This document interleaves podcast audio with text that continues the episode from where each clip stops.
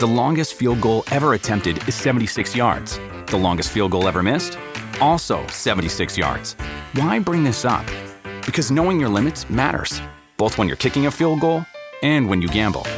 Betting more than you're comfortable with is like trying a 70-yard field goal. It probably won't go well. So set a limit when you gamble and stick to it. Want more helpful tips like this? Go to keepitfunohio.com for games, quizzes, and lots of ways to keep your gambling from getting out of hand. What does motion sound like? With Kizikans free shoes, it sounds a little something like this. Experience the magic of motion. Get a free pair of socks with your first order at kizik.com/socks. Welcome, everybody, to this third edition of Macklin's Take, and you find it in the Moxie Hotel in Stratford, East London, and hosted by myself, Andy Clark, and with Matt Macklin alongside me as always. And our special guest this week is Mr. Andy Lee. Andy, great to have you on board. Thanks for having me. And the reason we're in the Moxie Hotel is because this is the morning after the night before. Last night we were all at the Copper Box for the Matchroom bill broadcast on Sky. We were all on Sky duty. That was, of course, headlined by Charlie Edwards against Angel Moreno. Good win, good defence for Charlie Edwards. Josh Buatsi picking up that vacant British light heavyweight title, stopping Liam Conroy.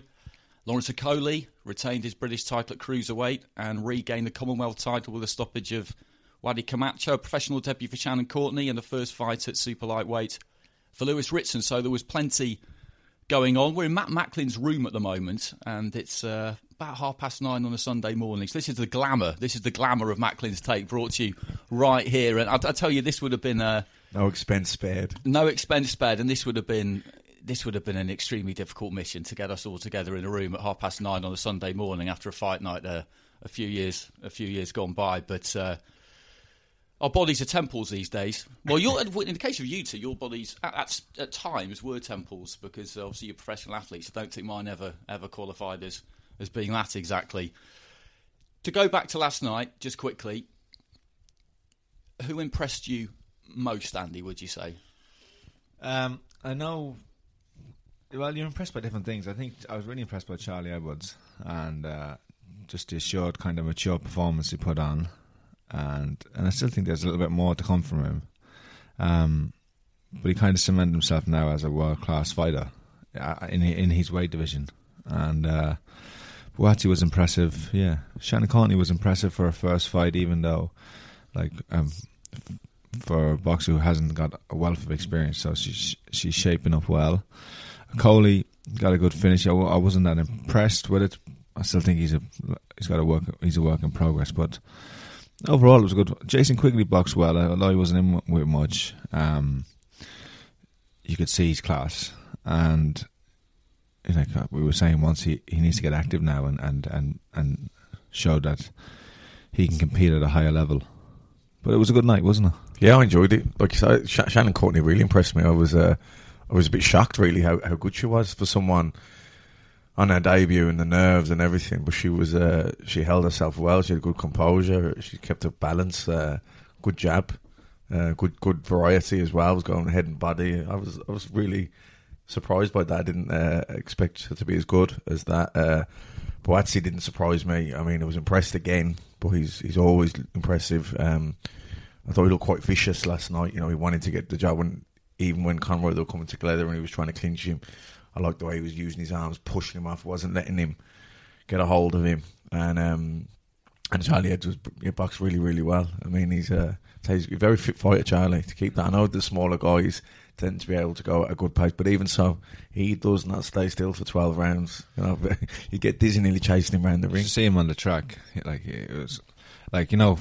For a while there, I was kind of like the fittest in the gym, and this was before Ryan turned up, and then Ryan turned up, and then I was like, I was trying to stick with him the first couple of sessions, and I was like, especially the smaller guys. It's not going to happen now. Ryan just kept getting better and better and better, and I was like, oh, all right, I'll just resign myself now just to be, to chase him around. And then Charlie comes out and blows us both out of the water. Him and Ryan going back to back, and in terms of that, fitness, it's insane. I used to have that at Gallagher's. I was kind of good, and then Krallah come along, couldn't catch him, and then Quigg came along. Krallah couldn't catch Quigg. There's always, the moral of the story is, there's always somebody out there who will get you, no matter how good you are. Well, that's always the case, isn't it? There's always somebody coming up behind. The Ryan you're referring to there, of course, Ryan Burnett from your time training with Adam Booth. And it's interesting that we're down in East London because a lot of people won't know this, but this is kind of your manor. This is your home turf because you grew up just around the corner, just down the road in Bow. I know. I kind of had that. I had a nostalgic kind of a moment whenever it was melancholy. When I arrived here on Friday for the weigh-in and getting in the taxi and kind of driving down the streets where, you know, I was a child running around and having, like, getting into trouble and then, like, kind of seeing, like, just none of these buildings were here then. But I was here, you know, and it's mad. Like, times change and people move on. But in some way, you're the same person, but you're not, you know. It's that was my existential little moment in the back of a taxi. But it's good to be back. I don't know if I feel any connection to it anymore. There was definitely a time when I did, when I was living in Ireland. But I think, yeah, it's always going to be where I was born. It's not really my home, but it was, it's part of your history. That's it, really, you know. And so it would have been around here that you first pulled on the gloves for the first time? Yeah. I started in the Repton boxing gym. And even before that, just my two older brothers boxed, Ned and Tommy. Ned was 6 years older than me, so they were further on than me in terms of their boxing. So when I was a kid, I was growing up watching them, and they would always put the gloves on me and show me how to shape up. And that's why I was a southpaw. I'm really right-handed. I should have been an orthodox, but Ned was a southpaw, so he just showed me to box like him, and that's so. There's a caravan site about a mile and a half down that way. It's called Bow Triangle, and you'd want to watch yourself walking down there. Like you want to make sure you know somebody before you go down there, because it wouldn't be the most welcoming place. But that's where I was born and grew up. Yeah. So how was that? Because you're from a travelling background and you said there that this is where you were born, but it's not where you're from. So is it slightly strange in a way? Did you feel slightly kind of displaced, or is that part of the culture almost? Yeah, I don't know if you ever... I had very fond memories growing up here. I moved to Ireland when I was 14, so that's a very funny time because... you're just getting to know yourself. You're getting a bit of independence. You have your mates, and you're running around. And we'd be telling my mum I was going to the shop, and I'd be on the tube to the other side of London, you know, and didn't it like just up to all sorts of stuff. And then I was taken away from that, and brought to Ireland to like a rural kind of countryside setup, and that was like so. You always kind of wish like I wish I was back in London. I wish I was there. But then now looking back, and even after a few years, you realise that was probably the best thing that ever happened because. For me in boxing and in life, I guess, because it kind of quietened me down and I got to focus on boxing. But, like, Ireland was always home. I'm not sure it was like for you, Matthew. We would spend all our summers, I know you did as well, in Ireland. And my parents' intention was always, even from young as I knew that, they would always move back to Ireland. So, although I miss London, Ireland became my home. That's where I feel home anyway. Yeah, that was the same. We were back every summer holidays for the whole summer and then... We nearly moved back in 90s. I nearly moved back in 96, went to, did an interview at St. Kieran's College in Kilkenny, and I was going to go there in the January, and it would have been boarding school, and then the family were going to move out the following, in the summer, and then my mum was like, nah, you're not going to boarding school. So I didn't go that year, so we went back. I went back then for the summer again then in 97, and we had an offer accepted on a plot of land in Tipperary in Boracay. And then something, I think there was some subsidence or something that they couldn't get planning on it. And then that idea just kind of fell away really then. I think I was kind of, I was 15 going into like my last year doing GCSEs. My sister was kind of stepping up to A level. I think my dad got a different job then as well abroad. It just didn't happen then. When it didn't happen that year, that was it then. It was, we were stuck in Birmingham. So you two could very possibly, if things had worked out slightly differently, have been on the same international amateur team as teammates. Yeah, we boxed a few same people. I mean, Darren Sutherland, God rest him. Yeah, I boxed him twice, and Andy boxed him twice. Yeah. It's funny that because, like you said, that's how my parents bought a plot of land, and that was it. You know, that was like the Irish dream, isn't it? Buy a plot of land, get some land, and go home, move home. Like come to England, earn enough money, then go home, buy yourself a plot of land. Sounds like Darby O'Gill or something. You know, that was it. You know, that was the truth. But speaking of amateur careers, you had a very successful one. You picked up that silver medal in the World Juniors, which got you a lot of attention. I think that got you on the Kronk radar, on Emmanuel Stewart's radar. Then 2003, you medalled at the Europeans, went to the World Championships, and then Athens in 2004. And Matt, you turned pro about halfway through that cycle, didn't you? Because that looked like it would be your ambition as well to go to the Olympics, and people fancied you to qualify and possibly do well, if and when you qualified. But you took a different path. Did you encounter each other much as amateurs? Well, I was a couple of years older than Andy, and I turned my last amateur fight. I was actually 18, nearly 19, but I think I was actually 18. It was a couple of weeks later I turned 19. So Andy would have been only probably still schoolboy at that time, probably 16. I boxed in the World Junior Championships myself out in Budapest in 2000, and badly robbed against the Hungarian there. Really sickened me. I was thinking, will I turn pro? Then I got picked to box for England senior. So my first ever senior bout was an international. Went to the Norway Box Cup, lost there. Then came back from there and went into the senior ABAs. Won those. Damaged my left hand in the final. Missed out on the World Championships in Belfast, where Froch and Haye won medals, but I went and boxed in the Acropolis Cup, which was a month or 6 weeks after that. Won a silver medal there, lost in the final by a couple of points to the number one in the world, Andrei Balanov, Russian. And my whole plan then was, whatever was coming, the Commonwealths were next, and I had the Olympics firmly set in my mind. It was 3 years away.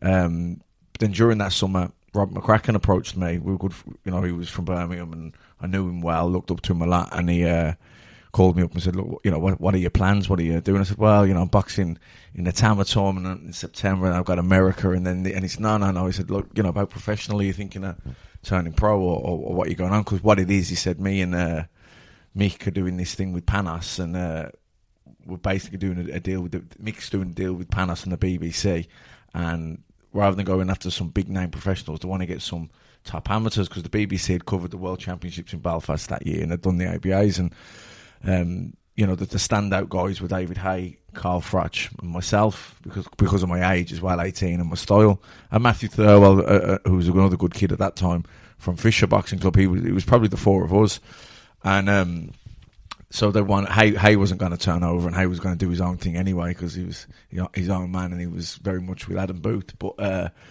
so he went for me and Froch, really. And I went down and met with Hennessy, and I was thinking about it, but I was thinking, I don't know, I want to stay amateur a bit as well. I want to go to the Olympics. But then Frank Warren kind of come on the radar then through Paddy Lynch, because I was training at Paddy Lynch's gym, and it was a bit messy, and I didn't know who to listen to. I felt like I was being pulled left, pulled right.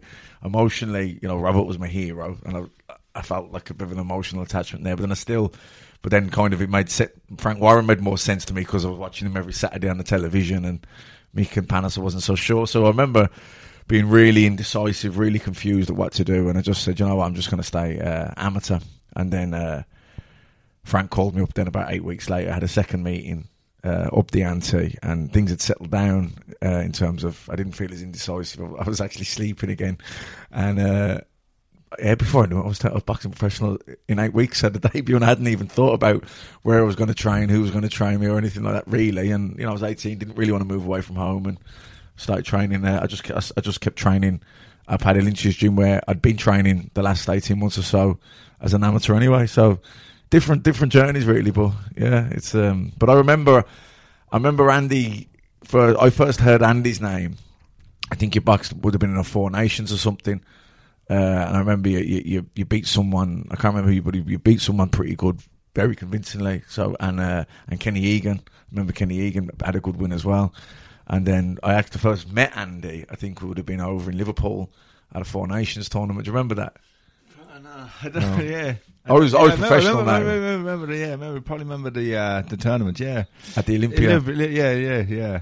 That's when I actually boxed Craig McKeown in that one. Yeah. Was that there? Yeah. But nowadays, in the amateur game back then was, I don't know if it was harder, but the structures in England and Ireland weren't as up to speed with the rest of the world as they are now. So, now we're kind of embarrassed by the medal. Not embarrassed, we're kind of in a comfort zone of every year there's three or four at least like major medals, European or Worlds, and even in the Olympics now, like there wasn't many getting in. Yeah, no. Time. If you got a bronze medal in the European Championships, that was like an eye opener. That was an eye opener result. Even like then, you know, and it's like there were few and far between major medals, like, and whether it be that we weren't good enough order, like we weren't getting any of the decisions, whatever it might be, and but like things were different back then. So to win any medal, it was very hard to get a decision that time. You know, because all the Russian countries, the old Soviet countries, were kind of coming together, weren't they? Yeah, and the Turkish, like it was run by the European boxing was run by Turk Daganelli, and if you fought a Turk, you might just forget about it. Like it was just you weren't winning. Hey kids! Hey everybody, sitting here with a famous Slovenian philosopher. How you doing, sir? I am in hell, thank you. Are you excited about something? I am excited about this latest CIA-funded venture. A CIA venture? Yes, it's called the Desire and Capital podcast. Oh, what is it about? I refuse your fascist question. Well, there you have it. Listen to the Desiring Capital podcast, coming soon to a bourgeois platform near you. On your marks, get set, go. This is so crazy. I know what he did. Well, it's amazing how the politics of that have survived almost to this day. It's just accepted that in certain situations you're not going to get the nod, and it amazes me. I cover a lot of international amateur boxing at how stoically you took it then, and they still have to take it now. But to go back to when you turned professional, obviously you went to Athens, but it was that World Junior Championships that really kind of kick-started you, wasn't it? A couple of years beforehand, you had some massive wins there. I mean, you've got some big names in that tournament. Marc Antonio Paraban, you beat him. You beat a rated USA fighter, Gonzalez, his first name escapes me. You beat Ismail Silak, who was a pretty supersonic amateur. And then you lost to the Cuban in the final. And that's where Emmanuel Stewart got to hear about you, and then eventually you ended up at the Kronk. So just fill us in, how did all that happen? Oh, it's a long story, like anything in boxing, you know, it's hard to put the dots together. But I'd beaten those guys. I had 5 fights in like 6 days. I had 1 rest day, and by the end of it I was like I couldn't even, I don't know, I was so exhausted in the humidity and the heat in Cuba. But anyway, Manuel Stewart got wind of me, and at the time I see Jesus Gonzalez was his fighter. Manuel sponsored him. He was the number 1 in America, senior and junior. You know the way the American system's quite different. And so Manuel was sponsoring Jesus Gonzalez, and then I beat him. And he said, well, who beat Jesus? And he said, oh, it was this tall, skinny kid from Ireland. And when he won, the guy who was celebrating with him had a Kronk shirt on. And that was a guy called Tony Dunlop, who was the Irish coach at the time. And Tony and his cousin Damien McCann... Tony runs a Belfast club now, doesn't he? They were talking to Emmanuel for a long time, trying to get the franchise of Kronk, or get their gym name Kronk, really. And Emmanuel granted the idea, and Emmanuel and Damien struck up this really good friendship relationship. And then Emmanuel asked Damien about me, and you know, it wasn't long before Damien got in touch with me and spoke to Emmanuel, and yeah, it was. But that was in 2002, and I still waited a while, and I went to the Olympics. I kind of backed myself to go to the Olympics, and then I did that, and then I turned pro. But even in between that, there was a lot of back. Like nothing's as simple as that. You know yourself, and like you said about having Mick Hennessy and Frank Warren and this and that. Like after that, you get pulled left, right, and centre, and it's very, very stressful. And as a young man, you don't know who to trust or where to go or. Because once you make that decision, that's it. You're like, there's no going back.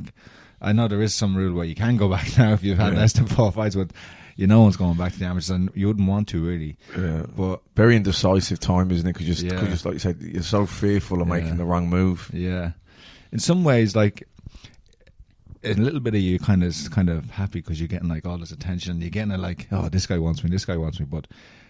Oh, the overriding thing is stress. Just racking your brain, walking around with your hands in your pockets, thinking like, what if this, like playing out every scenario, which way it's going to go. I couldn't sleep for like to the extent that then I said, you know what, I'm just going to stay amateur because at least I couldn't sleep. Well, I actually did the same thing because at the time the Sports Council had offered me like something, like they'd offered me something like 80 grand a year, you know, and a sponsored car and like education and all this. And that's what I knew, you know, and I was very close with Billy Walsh, the head coach, and Gary Keegan in the high performance in Ireland. And they had like, they were in my ear as well. And then I kind of just said, look, I'm going to stay amateur. This is a good life for me. I just met my now wife at the time, you know, I met her in the August of that year, just after the Olympics. So,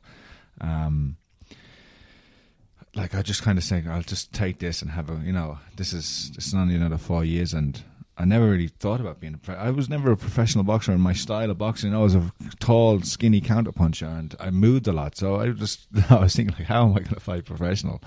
And then I agreed to stay amateur, and I fought in the senior championships, and I boxed in the Six Nations, at the Four Nations again, and then I boxed against the Cuban, and then this was like 4 or 5 months after saying yes, and they still hadn't put together the contract or the agreement the Sports Council had in Ireland for me to, you know, stay amateur, to get the funding or to get anything. And I was like, these guys just meant like just too long. They missed their chance, and I just rang Emmanuel again and said, look, can we resurrect this deal? And it took a bit of time. I had to kind of had to prove myself. Then I went to America. It wasn't just given to me. I had to go to America and stay with Emmanuel, stay in the Kronk, and train there. And it wasn't until March of 2006 that I made my debut. So tell us about the first day of the Kronk then. I mean, that is, it's a legendary place. It's a kind of mystical, mythical place almost, a bit like a kind of boxing Camelot where all these warriors are bred and perform. And you would have gone there with a kind of cloak of credibility that came from Emmanuel, but first day in that place, surely, you walk in, everybody looks at you, nobody cares what you've done, nobody cares who you are. The fact that you're there with him might even make it worse, because they might think, all right, you're Andy Lee, what have you got? Exactly. And you need to show them straight away. No second chances for a first impression. They wouldn't care about your name or reputation. And if you're coming in with a manual, you got a target on your back kind of a thing, you know, or on your chin. And, like, it was a complete setup. And I've told the story a few times now, but, like, we were in Emmanuel's house. I just arrived that day and the day before, and Emmanuel said, do you want to go down to the gym and have a look at it and just do a little shakeout, you know? And I was like, yeah. So I didn't even bring any gear with me, but I had my gum shield in the bag anyway. So I go down there, and the Kronk, like, it was in the basement of this recreation centre, big building downtown Detroit, very rough area. And you go down and you know, the sign of the door, this door's led to many to pain and fame and pain, whatever. That's a famous saying on the door. But you go in there, as soon as you go in there, you're hit by this wall of heat, and it's stifling, it's unreal. Like, you know, like a lot of gyms are hot, aren't they? You know, this, like, it's unbelievably hot and humid in there.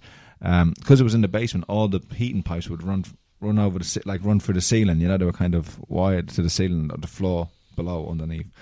And, like, that's where the heat came from. And, like, obviously, you walk in there, I was the only white guy in there, and everyone was training. And I was comfortable in the gym environment, and and to be honest with you, I probably was looking to prove myself a little bit, and, like, was kind of buzzing off it.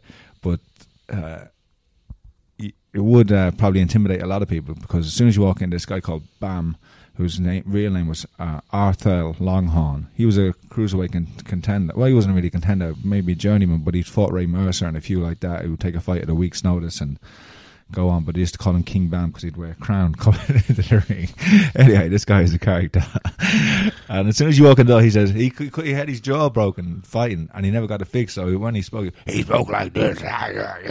And then you walk in the door, he's like, fresh meat, in your face, you know, fresh meat. And I was like, oh my God. I just started laughing. Anyway, so I was just warming up, shaking out, shadowboxing, looking around, still feeling a bit like self-conscious, because, like, you know, everyone's watching you. And he says, all right, you ready to spar? I said, are you ready to box? He said, box? I said, what? Spar? He said, yeah, you're ready to box. I said, I got no gear. He said, don't worry, we'll get you some gear. So I got Ronald Hearns boots, Ronald Hearns headgear and stuff, and then some gloves. And puts me in there with K-9, who was 18-0 at the time. K-9 Cornelius Bundridge. And he was like a real dog, you know, like a real tough guy in the gym, would come forward and, like, so he did three or four rounds. And I did well enough. And, like, It was mad. It was definitely a setup in terms of putting me in and testing me, but it was also a setup in terms of enticing me, because when I was coming back to the corner in between rounds, Thomas Hearns was giving me instruction, you know, giving me the water. And like then as soon as it was over, I did a couple of rounds on the pads of Emmanuel, and then I knew then this is where I need to be. This is it. Like, this is where I need to be. A baptism of fire. Yeah. It carries a huge reputation, that place. Of course, you're wearing a Kronk T-shirt now, and those famous colours, the red and gold.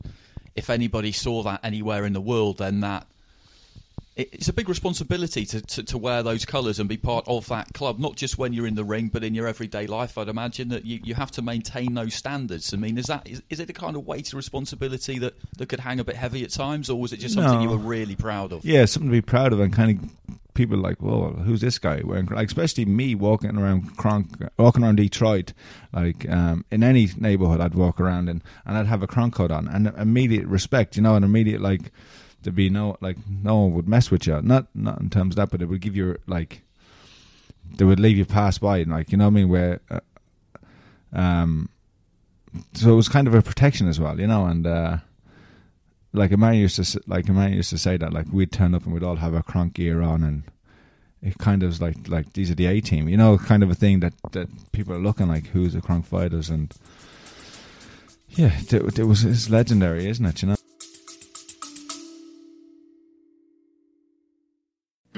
Hey everybody, this is MotoG Pete from the NocoMoto Motorcycle Podcast. Join us every week while we rate, review, ride, philosophize, and generally obsess over every single motorcycle make, model, and style that could possibly exist, plus news and racing. That's the NocoMoto Motorcycle Podcast from Moto One Podcast Network Studios.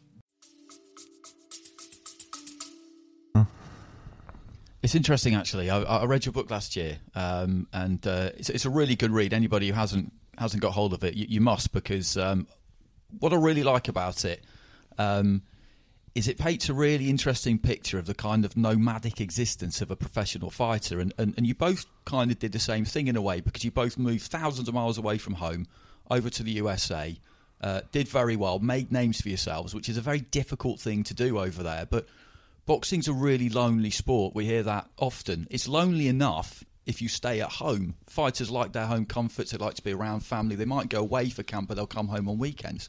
Whereas you two just transplanted yourselves to the other side of the Atlantic. And that must have been very, very difficult. Well, you've chosen the hard road there. I know the lure of the Kronk. How can you turn that down? But, you know, boxing is not glamorous, and you're thousands of miles away from your family. We spoke about this last night. We went for a Shake Shack once we got back here, and we were saying how, you know, like I say, Andy took his way, went over there to Detroit on his own, young man, and, you know, I did similar things up and down. I was in Manchester a few times. You know, Monday, that wasn't so bad because it was Monday to Friday, but even then it was more than it is now, because it was like, you know, there wasn't the WhatsApp or the Facebook or stuff like that, so it was different. And when I did go out to Los Angeles, you know, it was an 8-hour time difference. I was out there for 8 weeks. I was staying in like a motel, and there were lonely days, long days, lonely days, and, you know, that when you speak to people and you think, well, what's the hardest part of boxing? I think when I was probably an amateur, I used to think it was dieting. But I think once you've tasted that loneliness when you've been away, that's the dieting's easy. You realise that's just part and parcel of it. But no, the loneliness was definitely, and we spoke last night about it as well. You know, when you're in that situation, you're away from home, and there's no one there that you really feel cares too much. Do you know what I mean? Like, and you have a bad day in the gym, you maybe get the head punched up for sparring, and you're a month out and it's not quite clicking for you.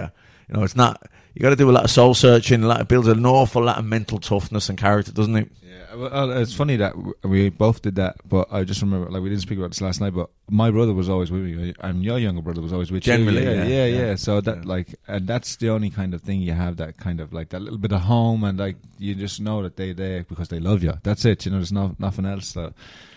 You can't really say that 100% about everybody else that's in and around you. But yeah, it was like when I first went to Detroit, I just immersed myself in the culture, and I was a young man. It was so exciting to be with Emmanuel Stewart. You know, like I So probably wasn't until like I was into my second year, and then once all the kind of the novelty of being there kind of wore off, and it just became my norm. That's when you kind of had those tough days, yeah. And it would hit you on a Sunday, you know, like, because every other day you're busy, you're training, you got something to do, you kind of have something to think about. Then you'd be just around 12:30 on a Sunday, you're just sitting in the room on your own. All the soccer's finished because you get the games early over there. You know, you'd be up early to watch the football, whatever it might be, and then you're just sitting there twiddling your thumbs and like it is. You know, it's a lot of solitude. Yeah, it is. Yeah, and but it's more mercenaries, I think, in the American boxing scene. I think generally, you know, here in the UK, Ireland, you generally train with a good trainer where you're from. Usually that's the case. Or even if it's an hour up the road and you've known them all, it's a smaller place, isn't it? Everyone knows everyone to a degree. But in America, like Andy says, you land there, bang, you're in the gym, you're in the ring sparring. There's not much. You're slung in a little bit, and you know, whoever comes out, you know, the strong is going to survive type thing as well. There's a bit of that there. I had it like I was with Emmanuel. It was a different, you know, like in a way I had, like, we had that kind of father son kind of a thing, you know, and like we had a really close relationship. So he did. I knew he genuinely cared about me.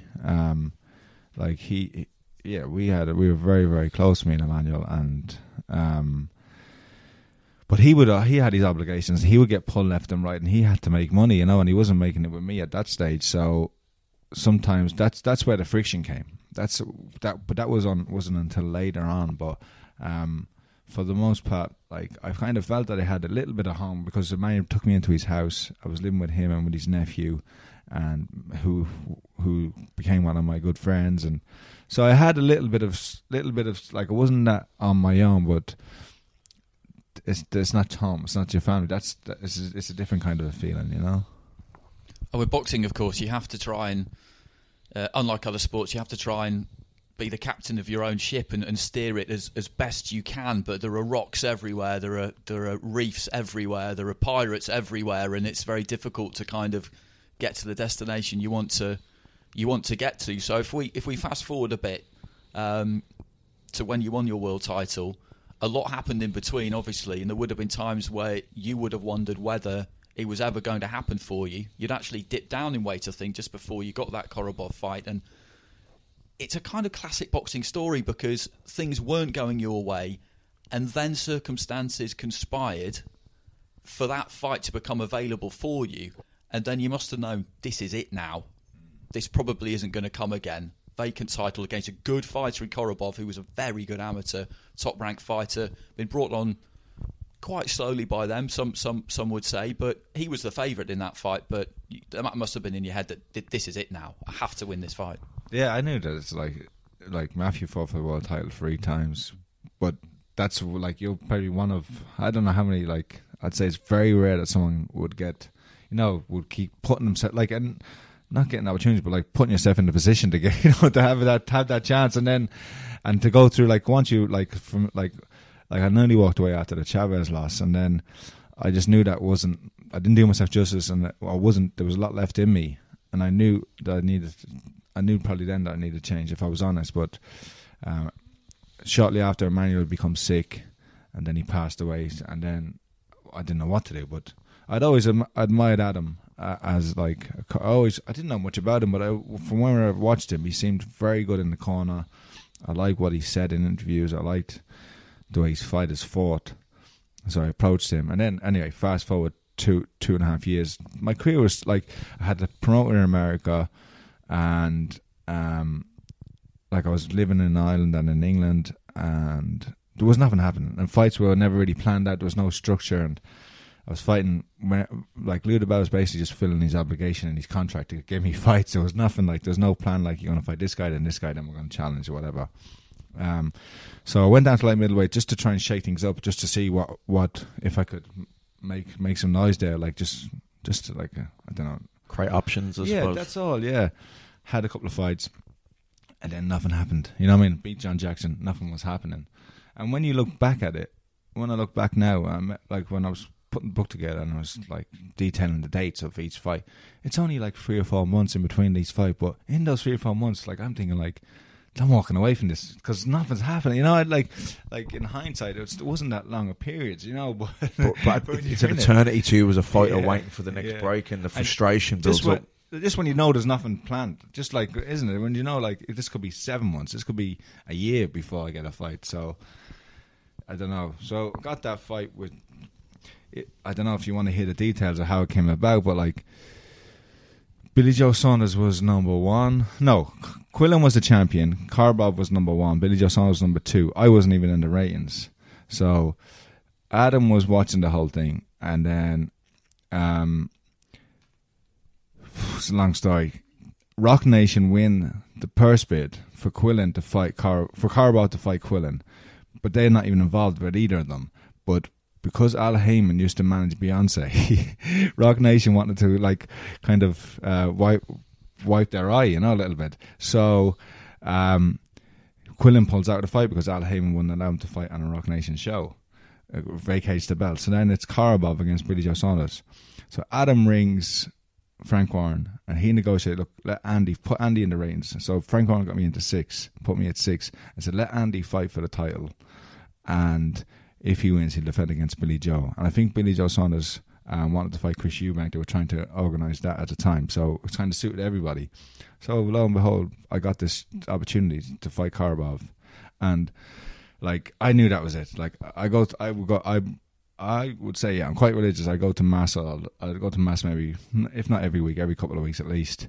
And, like, I would never really pray for anything, you know, for myself. Or I'd always just say thanks. And then after this fight, I was just praying, like, just let me win this one, please. Like, that was the only thing I've ever prayed for myself. Just, please, just let me win this one. Just give me this one, you know.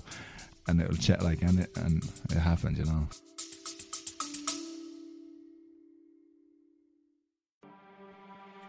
Yo, I'm DK, co-host of the One Star Recruits podcast. My best friend Rip and I host five-star athletes, celebs, business leaders, comedians, and coaches from around the world. Each week, I can guarantee the show will always have great laughs, catch up on lives in relatable ways, and have a ton of fun. We're recruiting you. We are the One Stars, which means we can ask the questions that no other podcast asks to guests like Joey Chestnut, Evander Holyfield, Bobby Hurley, Jenny Finch, Ryan Lochte, Montel Jordan. New guests every week, compelling interviews that you want to hear. Check us out wherever you get podcasts, One Star Recruits.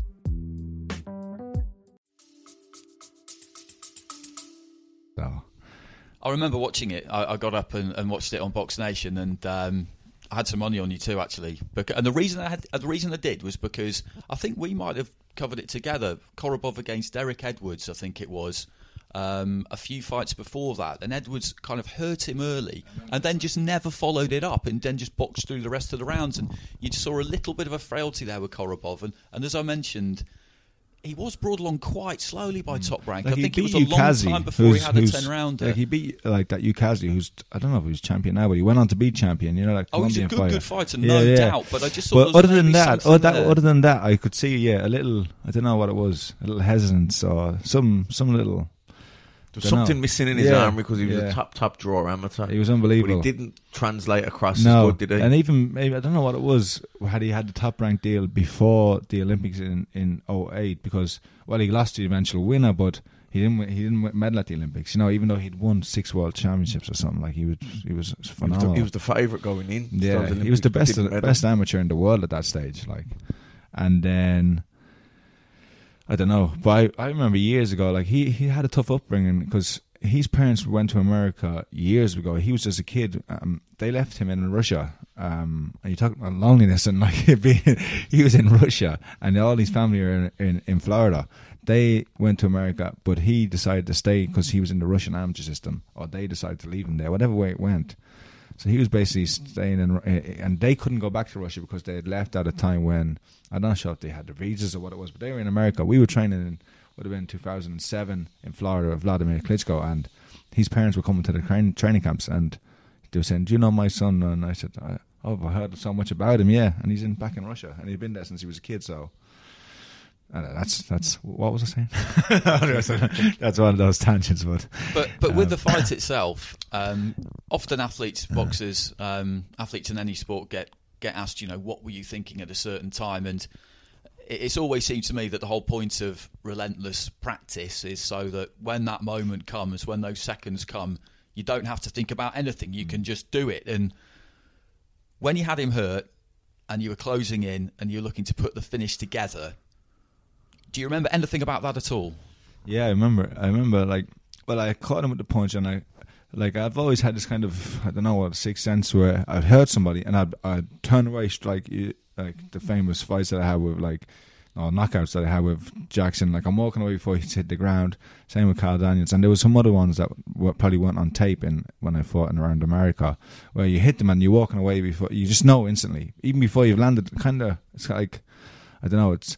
With boxing, when you're in that kind of flow, there's something I was I'm really going off now, but it's been shown when people study the brain and neurons, that the neuron fires before. So you've actually consciously make a decision, you've already had the decision's been made somewhere in your brain, and when you're boxing, you're in that flow and you do something you'll throw this combination, or you'll do this head movement sequence or defense, whatever it is, and before you've thought about it, you've done it, then you thought about it, and you're away, and then you think did I just do it? Sometimes you're did I just do that? Or whoa, how do it's just there's moments in boxing when you can do, when you get into that, and like you said, that's through repetition that becomes an instinct. And I'd hit him with that right hook, Korobov. I'd wheeled away, and then I realized he wasn't gone. He was kind of teetering on. And I just ran into him, and I just knew I wasn't going to stop punching then. And I, in my mind, I was saying, Kenny Bayless was where I was just saying, please jump in and stop it. I was literally, that's what I was saying. Yeah. I was my hands were going, I was punching as hard as I could, and I was putting everything into every punch. I was bouncing off his head, and in my head, I'm saying, just please jump in, stop the fight, please jump in. Yeah. As soon as he did, it was good. I mean, what is the feeling though? You said that you went to mass and you prayed and you wanted it so much. So when it happens, and also because with your background and being at the Kronk and with Emmanuel Stewart, people thought from an early stage that this was your destiny and it was nailed on. It was going to happen. Very, very hard road. Was it jubilation or is it relief? Is it relief? Just I would say satisfaction. Just satisfaction.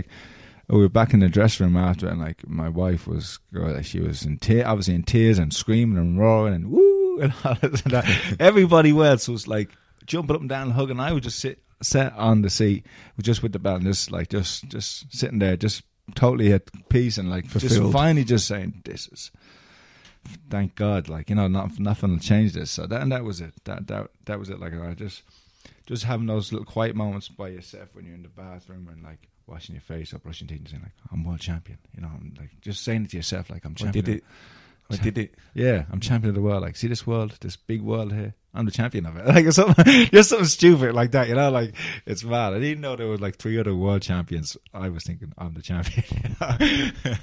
Yeah, it is. It's I could I don't know what it's like. I know it's how close you were, Matthew, to your to win the world championship. And it's just, I don't know. It's funny, isn't it? How yeah. It's.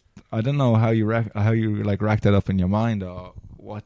I mean, I look back on mine and I think that the fight with Martinez was a great fight. Going into the 11th round, I was a round down on 2 of the cards, 3 up on 1. I felt I was probably just behind. I wasn't sure where it was at that. Went out, thought I need to take chances now in this round. Got caught, put down twice, but he pulled me out. It was a good performance in a fight that I was a massive underdog. No one gave me a chance even of putting on that kind of a performance. So in terms of stocks and shares, my stock rose in defeat, but it was still a defeat, and it was my second defeat in a row. And even though the Stern fight, I felt I won the fight, and I think the vast majority of people felt I won the fight. I still didn't win the fight. And I remember training for the Alcine fight, and he was coming off a win against Lemieux. So I knew, this is a proper fight. It's an HBO fight on a telecast. You don't just get gimmies on those fights. And, I'm thinking, training for that fight, thinking, well, I've lost these last 2. And let's say they weren't bad losses in terms of, one, most people thought I won the fight against Sturm. And the Martinez fight, I performed better. It was a close fight than probably what people thought it was going to be. But nonetheless, I've lost two. I was 31, I think, or 30 years old, and I was thinking, you know, if I lose this fight, that's it. I just don't. And I'd moved around a lot. I'd been up and down in Manchester. I'd been over in America. I was back in Manchester, back over in, I was in LA. I was back to Manchester, back to New York. You know, now we'd had the gym in Spain. And I was just at this, you know, you've been pulled and dragged. And through your own choices and decisions made, but you've been pulled and dragged all over the world. And I just thought, you know, if I lose this fight, that's probably it. I don't know where if I'd have the stomach to go through what it would need to go through to get back into title contention. And when I put Alcine down in the first round, when you was talking about you just didn't stop throwing punches and you're thinking to the ref, jump in and stop it, I was laughing because that's exactly how I felt when I had Alcine up against the ropes. I had him down twice and I had him up on the ropes, and it wasn't the most finesse of finishes, but I was just kept throwing. Because you know, it's like, this is it, because if he survives this... Then probably it's got. Yeah, I mean, I knew. Like I was down. I hadn't won a round in the fight. That was the sixth round, and I knew. Like they were going top rank fighter. It was going. That was it. So yeah, you had your moment, and you were going to seize it with both hands, and you did. As for the Sturm fight, I agree, and everybody does agree that you should have got the decision that night. When you're standing in the middle of the ring at the end, and they're collating the scores, and you're waiting to see what is going to happen, whose hand is going to be raised. What are you thinking at that point? Were you thinking you would get it, or were you preparing yourself for the worst? No, at that fight, I remember coming in. I remember you remember certain parts of the fight clearly, and I remember. But when you're waiting for the decision, yeah. Well, when the bell went, that was it. I just, you know, I remember going out to the last round. It was literally a case in my head. You just got to stay on your feet here. You know what I mean? You've pissed it. You know, but maybe it was close to what I was thinking at the time. At that time, I thought. I'm well ahead here, and everyone was telling me I was well ahead. So when the bell went, that was it. I'm world champion, you know. And he was kind of looked devastated in the corner, you know. And so we were jumping up, everyone had me up on their shoulders, and we were celebrating and cheering. The crowd were going wild. I had like about 300 or 400 people in one block, and they were louder than the other 19,000. And I thought, this is it. I've done it. And then things started taking a while for the scorecards to come about, you know, and things calmed down. And next thing, I remember Paul Smith, who was kind of in my corner as well with Joe Gallagher, I remember him saying, you haven't got it, they've given it him. I was like, what? And then, are you sure? And he said, oh, actually, I'm not sure. And then there was this bit of a commotion going on. And I just got that horrible feeling in my stomach thinking, they're going to rob me here. They're going to rob me, you know. But I wasn't sure either, but I just got that. Did you have any of those fears going prior to the fight? Do you know what? Everyone's. So a few people said to me, "God, you started very quick, too quick." And you know, obviously he came on towards the end of the fight, and I was like, "Yeah, it's easy to say that now, but that was my plan. I wanted to get so far ahead on the cards because he's really a good kind of counterpunch. You talk up, and then you go, I go type of thing. I thought he won't knock me out. He hasn't got that kind of power. He just won't knock me out. I know he won't. He hasn't got the power to hurt me. I need to get my nose in front. I need to get the judges looking at me. I need to start fast, and I need to get well ahead on the cards. And you know, I was in great shape for the fight. I was super fit. I thought, even if he comes on strong, it won't be enough. It'll be too little, too late. So, you know, did I think? Look, it's all. I suppose it was mentioned on a conference call during the week. What about decisions in Germany? But I just wanted to win it so clearly that I couldn't get robbed, and I felt that I had done that. You know, I felt that I was beyond getting robbed. Who was in charge of your career? That's like, who was my handling your career at that stage? Brian Peters. Brian was my manager at that time. Joe Gallagher was training me, but I was Brian was managing me. But I was always. You had no promoter really. Or no, Brian. I had no promoter. Yeah. There was no promoter at that stage. You think like. I know it's like, but choosing of the referees and that. Was there any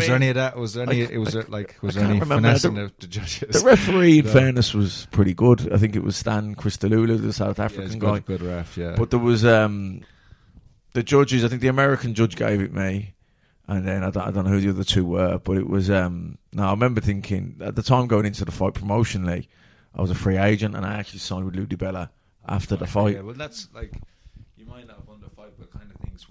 Things worked out for you, yeah. In a way, like that, you came to America then, and you had those big fights. You know, things happen the way they happen, and you know, but being robbed at the moment, though, Andy, you know, like I mean, from a career point of view, the fact that it, you know, it was on Epics, it was on American TV. They all felt like, I think they had me winning. They had me winning the fight more than I had me winning the fight. They had me winning it like 118, 112 or something. And Lou Fleur was out there after the fight, signed the deal, got the Martinez fight, fought Golovkin, fought Alcine.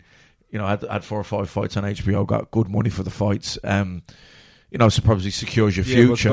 I'm sorry, just to go back to your my original question, not winning the title, but you seem pretty you don't seem happy about it. I'm saying you're at peace with it. You know, even though you were just a judge's scorecard away from robbed of that moment and the new. Do you know what I mean? Never got to feel that that feeling you said you felt in the change rooms. Everyone's crying, everyone's jumping around, job done, box ticked, mission accomplished. Never got to feel that. And it was a shame because the camp went brilliantly. I trained so hard, didn't get injured, enjoyed the week in Germany, the build-up, and performed. You know, so then that icing on the cake, that box ticked, was and the new. You know, didn't get that, but as time's gone on, or I've digested it all, and I'm not resentful or anything now. I'm just happy and grateful of the journey. Well, as you say, things happen as they happen. One thing that never happened is that we never saw you two fight, and there were 2 others as well, Darren Barker and Martin Murray. Sky got you all round the table. John Duddy was at one time there was a lot of talk with me, Andy and John Duddy, when we were both, all 3 of us were boxing on RTE. But there was a good crop of you, wasn't there? And then there was Andy Lee, Darren Barker and Martin Murray. And none of you ever fought each other. I mean, you and Darren very nearly did. I was down at the Matchroom gym a few weeks ago and I saw the poster. It was there. It was happening, and then it fell by the wayside.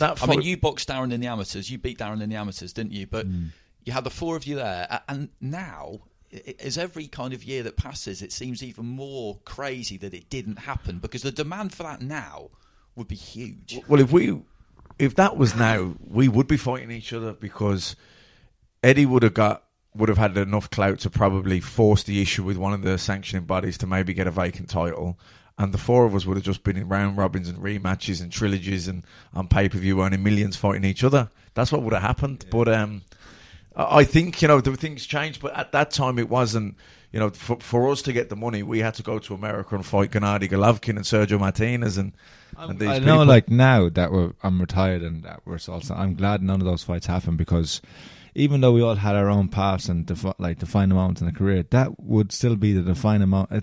Any of those fights that happened, that would still be the defining moment in our, especially me and Matthew, because that it wouldn't have been no matter what you do after that or before that, that would have been, and someone had to lose. You know what I mean? Someone had to lose, and they would have to live with that, and that's it. So you would always be second best in Ireland or wherever it might be. So now looking back, I'm glad it didn't happen, and it was close to happening a few times, but. If I'm honest, I feel it wasn't until towards the end of my career that I would have been ready for those fights. I was boxing and beating contenders, but those fights would have been different, because there would have been not a personal issue, but it would have been home issue. It would have been a lot more involved in it. There would have been a lot more interest in it, and it would have been a lot more, I don't know. But so when you and Darren were kind of coming towards the end, and I was just kind of coming into my peak, I think, so it wouldn't have been. There was never a moment where. Maybe it was different for you guys, but where we were all at a level where we were all in our peak. For me, I felt I was a little bit, looking back now, I was probably a little bit, but I wouldn't have felt it then, but probably a little bit behind you guys in terms of my maturity. So things happen for a reason, and that's it. Now looking back, I'm just glad we didn't fight, I remember the Barker one falling through, because that was the one that, out of all the fights, that was one that actually got signed and that I trained for, and I remember it was going to be the main event of the Magnificent 7 pay-per-view card in Birmingham, and I went to, and I wasn't with Frank Warren at the time, but he won the purse bid, and I went out to LA. I was out there for, I think, 7 or 8 weeks, came back 2 weeks before the fight, and the day after I got back, I got a phone call saying, Barker's pulled out, he's done his hip, and it was really deflating, because, and then Frank rings me back then and said, look, I can get you, you can fight for the European title still, and I'll pay you more money than you were going to get for the vacant title, but you have to sign with me for at least another fight. So we agreed that anyway. But I remember I fought a guy who was, a Georgian guy who was 26-2, I think. Never heard of him. And it was just an anti-climax. Having been out in the wild card for that long, sparring with Kid Chocolate and all these other guys in great shape. Really looking forward to putting on a big performance. I was fighting back. It was a huge fight, you know, at the time. And it just felt very deflating and very anticlimactic. And then on the back of that, then I had the second fight, which was the return of the Magnificent Seven. I boxed a Spanish guy. I came down to ringside, down to Sky the week before to film ringside. Ended up catching a chest infection or cold chest infection on the way back on the train, and I was going to pull out then the week of the fight because I was coughing up phlegm. It was the week before Christmas. I was getting good money for the fight. I'd seen this guy get stopped by Sebastian Zibik with a body shot, and I just thought, you know what, I'll stop this guy inside 4 or 5 rounds. It won't be an issue. And of course, I didn't have any strength, any power in me. So even when I was hitting him, they weren't hurting him.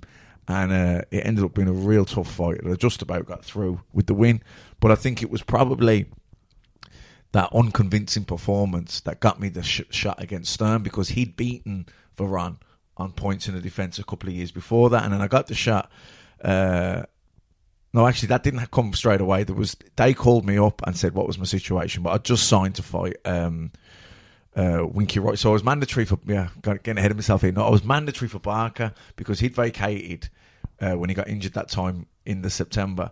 Then Mick Hennessy put in a massive bid, even though he didn't have a TV contract, and won the bid. And I obviously had a bad history with Mick Hennessy. And I thought, I'm not sitting on the sidelines here getting messed around for a fight that's never going to happen. He has got no TV contract. He can't possibly pay that money.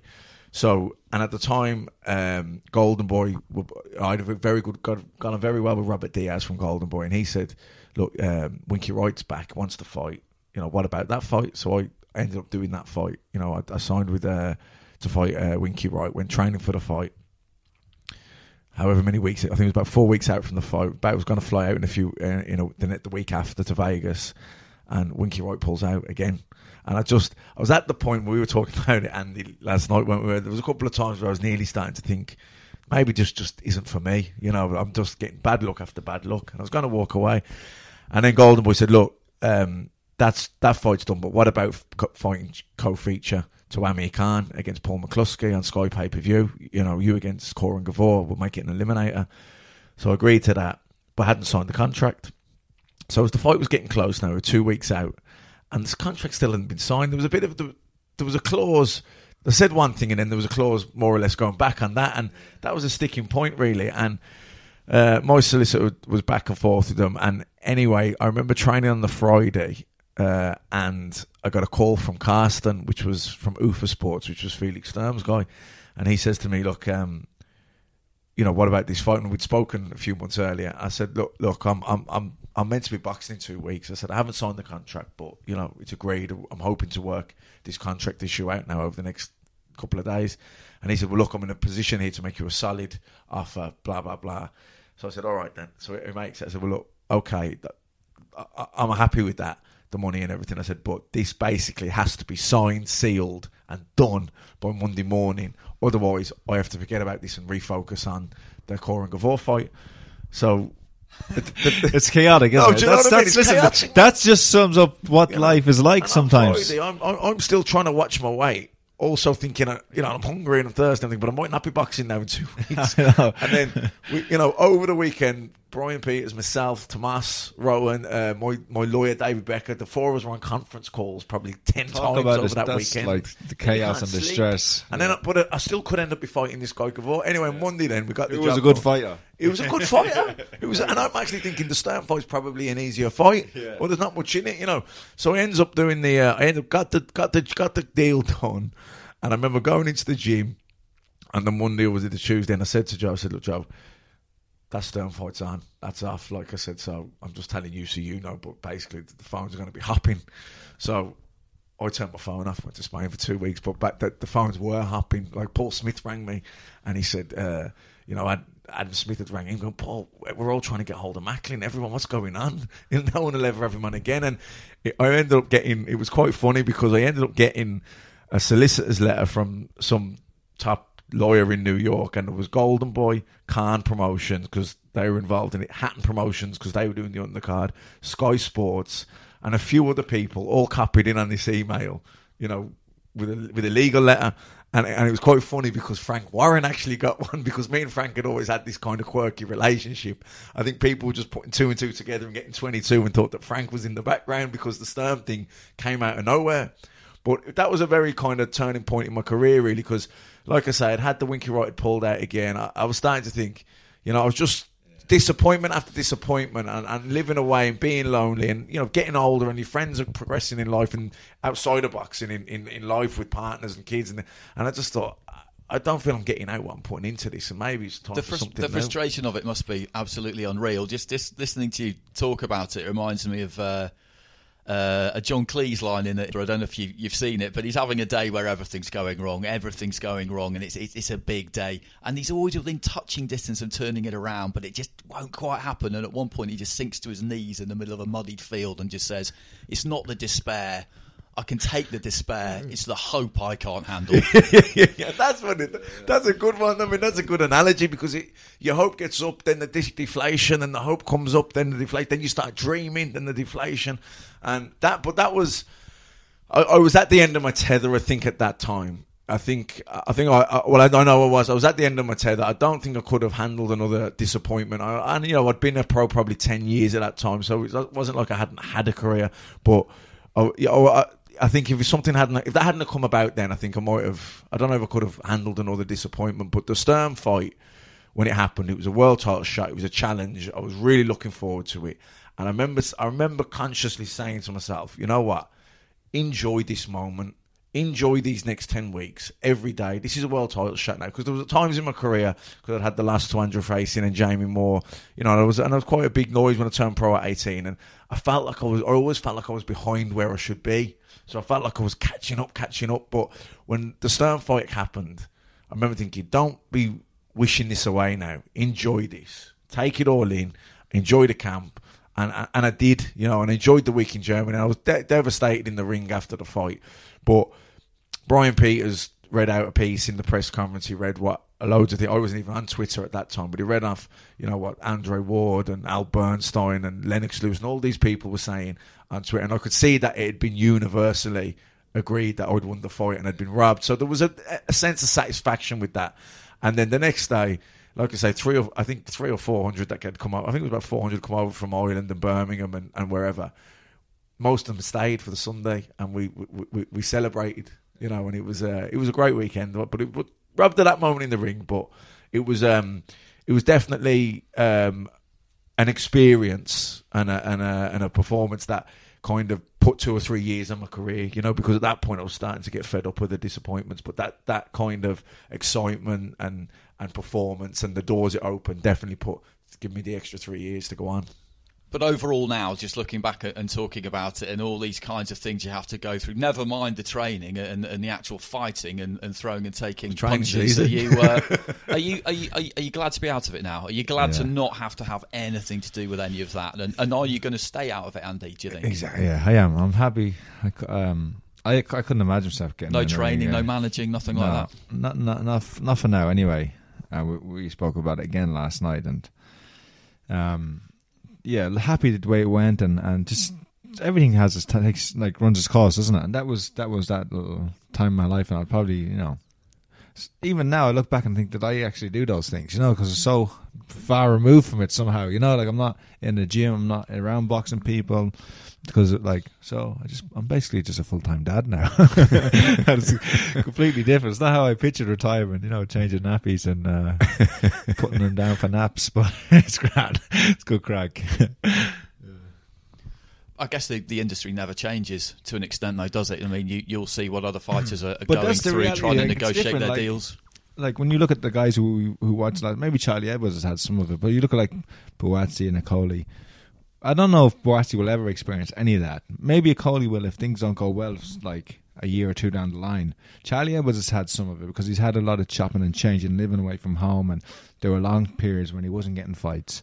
So he's kind of come through some of that. But it's just some fighters have that kind of life. And then there are guys who are journeymen and some guys who are getting robbed, like, you know, really getting like taken advantage of. So it's just the course your career takes, isn't it? And when Charlie spoke in the fighter meeting before the last fight, I could completely identify with what he was saying because I'd been on a similar, you know, I understood his frustration, I understood his indecision, his journey, went for this train that hasn't quite worked out, he's been lonely, and I kind of had a really strong feeling that he was going to put on a special performance because of it. Everything was coming together for him. But like, I don't know, as fighters, you're never really satisfied as well. So sometimes you might we're putting our trust into onto these people to manage our careers and promote us and look after us. But they're just doing their best as well. And sometimes you don't fully agree with them and you give them a hard time. Like, I'm not saying that, but like, the fighter is probably the one who pays the biggest cost. But I was saying, like Buatsi there, he's a star on the rise. He's from the outside, he's got the perfect sell. He's got a great, probably the best promoter in boxing. He's got Anthony Joshua looking after him as well. But I'm sure there'll be times when he feels, well, I should have got this fight, or why am I not fighting him? Or like, so I think it's relative to everybody, but like, depends what your tolerance is for like disappointment, you know, and it depends how much you really want it. You know, I think some more than others, because everyone's journey is different. You know, I can understand a lot with what Andy's journey because I had similarities myself. But then, you know, someone who just stayed in, who's from Manchester, stays in Manchester, trained with someone in Manchester, and had the one promoter his whole career, he's probably not going to really identify or understand because he hasn't been there. So from his point of view, he's always had the one trainer, the one promoter. He'll still have his disappointments and he'll still have his aggravations and the hard conversations on the phone, no doubt. But I think the going away, I think certainly feeling isolated, that's a big one, isn't it? It is, but the thing is, you're a young man. You're only in your, like for me, you're in your early 20s, and you're dealing with men who've been doing this for a long, long time and far more experienced than you are. And in life, not just in boxing, and then you kind of have to confront these people, you know. And it takes courage. I wouldn't say I don't know what the word is, but like you have to kind of change the dynamic, because when you're coming in, you're a young guy. Everything's great. Everyone's patting you on the back. You know, you think this is a great environment. This is a great world, and I want to be part of it. But then you come to the realization after a while that no, that wasn't a good thing that you've done for me, or you didn't look after me there, and then you have to come to terms with that, and then eventually confront the person, and it's not the easiest, you know what I mean? That's why you'd see a lot of young boxers or any boxers getting taken advantage of and getting chewed up and spit out by boxing. So it teaches you to become a man as well as all that stuff, you know. We were saying that, weren't we? And I think on top of that as well, I think you come in bright-eyed, thinking everyone's your friend, everything's great. Then you've got to be careful when reality kicks in that you don't become over-sceptical or over-cynical, because everyone's got a point of view, and you've got to understand it from the manager's point of view, you've got to understand it from the promoter's point of view, from the TV. You're the fighter. Everyone's got their point of view on things, but I think it's for me anyway, coming where I am now, 3 years into retirement time at working for Sky, all those little ins and outs and disappointments and different things, I'm at complete peace with that now. Maybe I don't ever was straight away when I retired, but I am now, and you realise it's all part of the journey. Well, that seems as good a place as any to leave it. Really interesting talking to you both. Always great, great fun. You were very quiet, Andy. Well, you know, I think enthusiasm Macklin's take and the numbers are increasing all the time. I think really they want to hear from Matt. They want to hear from whoever we get on. And I'm just here just to try and steer the ship and keep the conversation going. And that was very, very easy to do with you two. So thanks very much for that. Shut up. Thanks for having me on, lads. No, it's a pleasure. Thanks, Andy. Absolute pleasure. And we'll be back next week. We're in Liverpool next week. Good bill up there. Liam Smith against Sam Eggington, Anthony Fowler against Scott Fitzgerald. That's a really, really interesting fight. Robbie Davis and Joe Hughes for the European and British title fight. So we'll see who we can get our hands on up there. And thanks for listening. Tune in again next time.